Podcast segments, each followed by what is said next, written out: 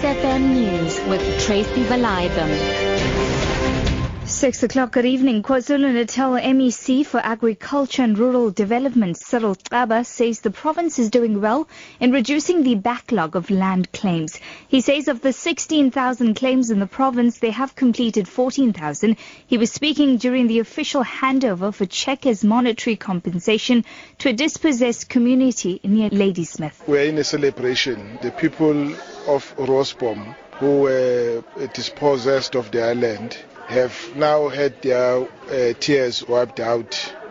And uh, we have uh, just delivered a check of about uh, 55 million rand for 581 tenants. And uh, it's been a long wait. We couldn't do otherwise because we had to conduct a verification of the, of the claims.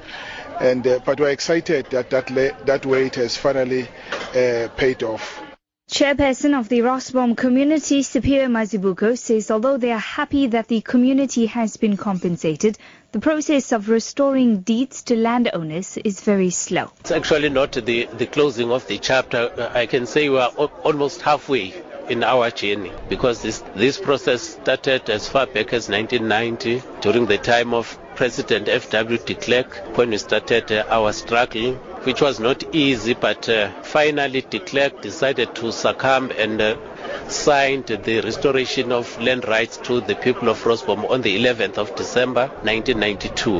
Then from 1993 we started the process of uh, restoring title deeds uh, to the landowners. But that process has been very slow and cumbersome. The widow of slain former Lesotho Army Commander Maaparankoe Mahao has broken Basotho traditional mold, standing up to speak at her husband's funeral. Mapanya Mahao left thousands of mourners speechless as she paid tribute to her late husband, calling him a mentor. Thousands gathered for the funeral at Mokema outside the capital Maseru, including the royal family, the Chief Justice and the President of the Court of Appeal. As expected, there was no sight of the executive or army. The family had requested them to stay away after the general was shot dead at an army roadblock early this month.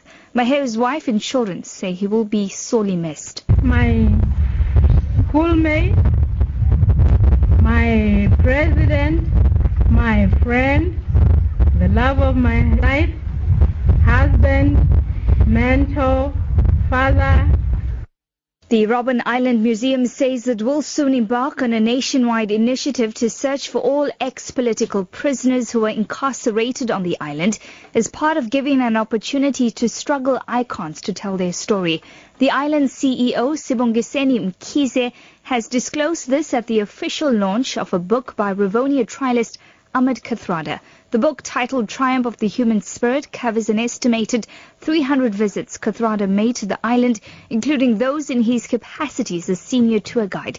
Mkhize says the book is dedicated to all political inmates who are jailed on what is now an international heritage site. For us as the museum, this is a very special moment, and we would like to also encourage other ex-political prisoners to start looking at the records of what they've been doing since 1994, or even recording uh, their experiences on the island so that we've got a, at least a vaguely complete picture because we might never have a complete picture like we are saying now with regards to the book itself. There might be some things that unfortunately had to be omitted. So ours uh, is just as a museum to say we encourage these kinds of projects and our council is committed to providing support Eurozone finance ministers are debating the latest Greek proposals for a bailout and austerity package of tax rises and pension reforms. Lenders have recommended the plan, but many Eurozone countries have expressed doubts. Austria's finance minister Hans Schelling demanded guarantees from Athens. Of course, it's progress that Greece has actually delivered what was agreed, and surprisingly after that referendum. What is missing, though, are details, and the sticking point we'll have to discuss is what guarantees will Greece give that those proposals will actually be implemented? Because we've seen it over the past five years. Lists are being sent off, but the measures are never being implemented. Your top story this hour, KwaZulu-Natal MEC of Agriculture and Rural Development, Cyril Xaba, says the province is doing well in reducing the backlog of land claims.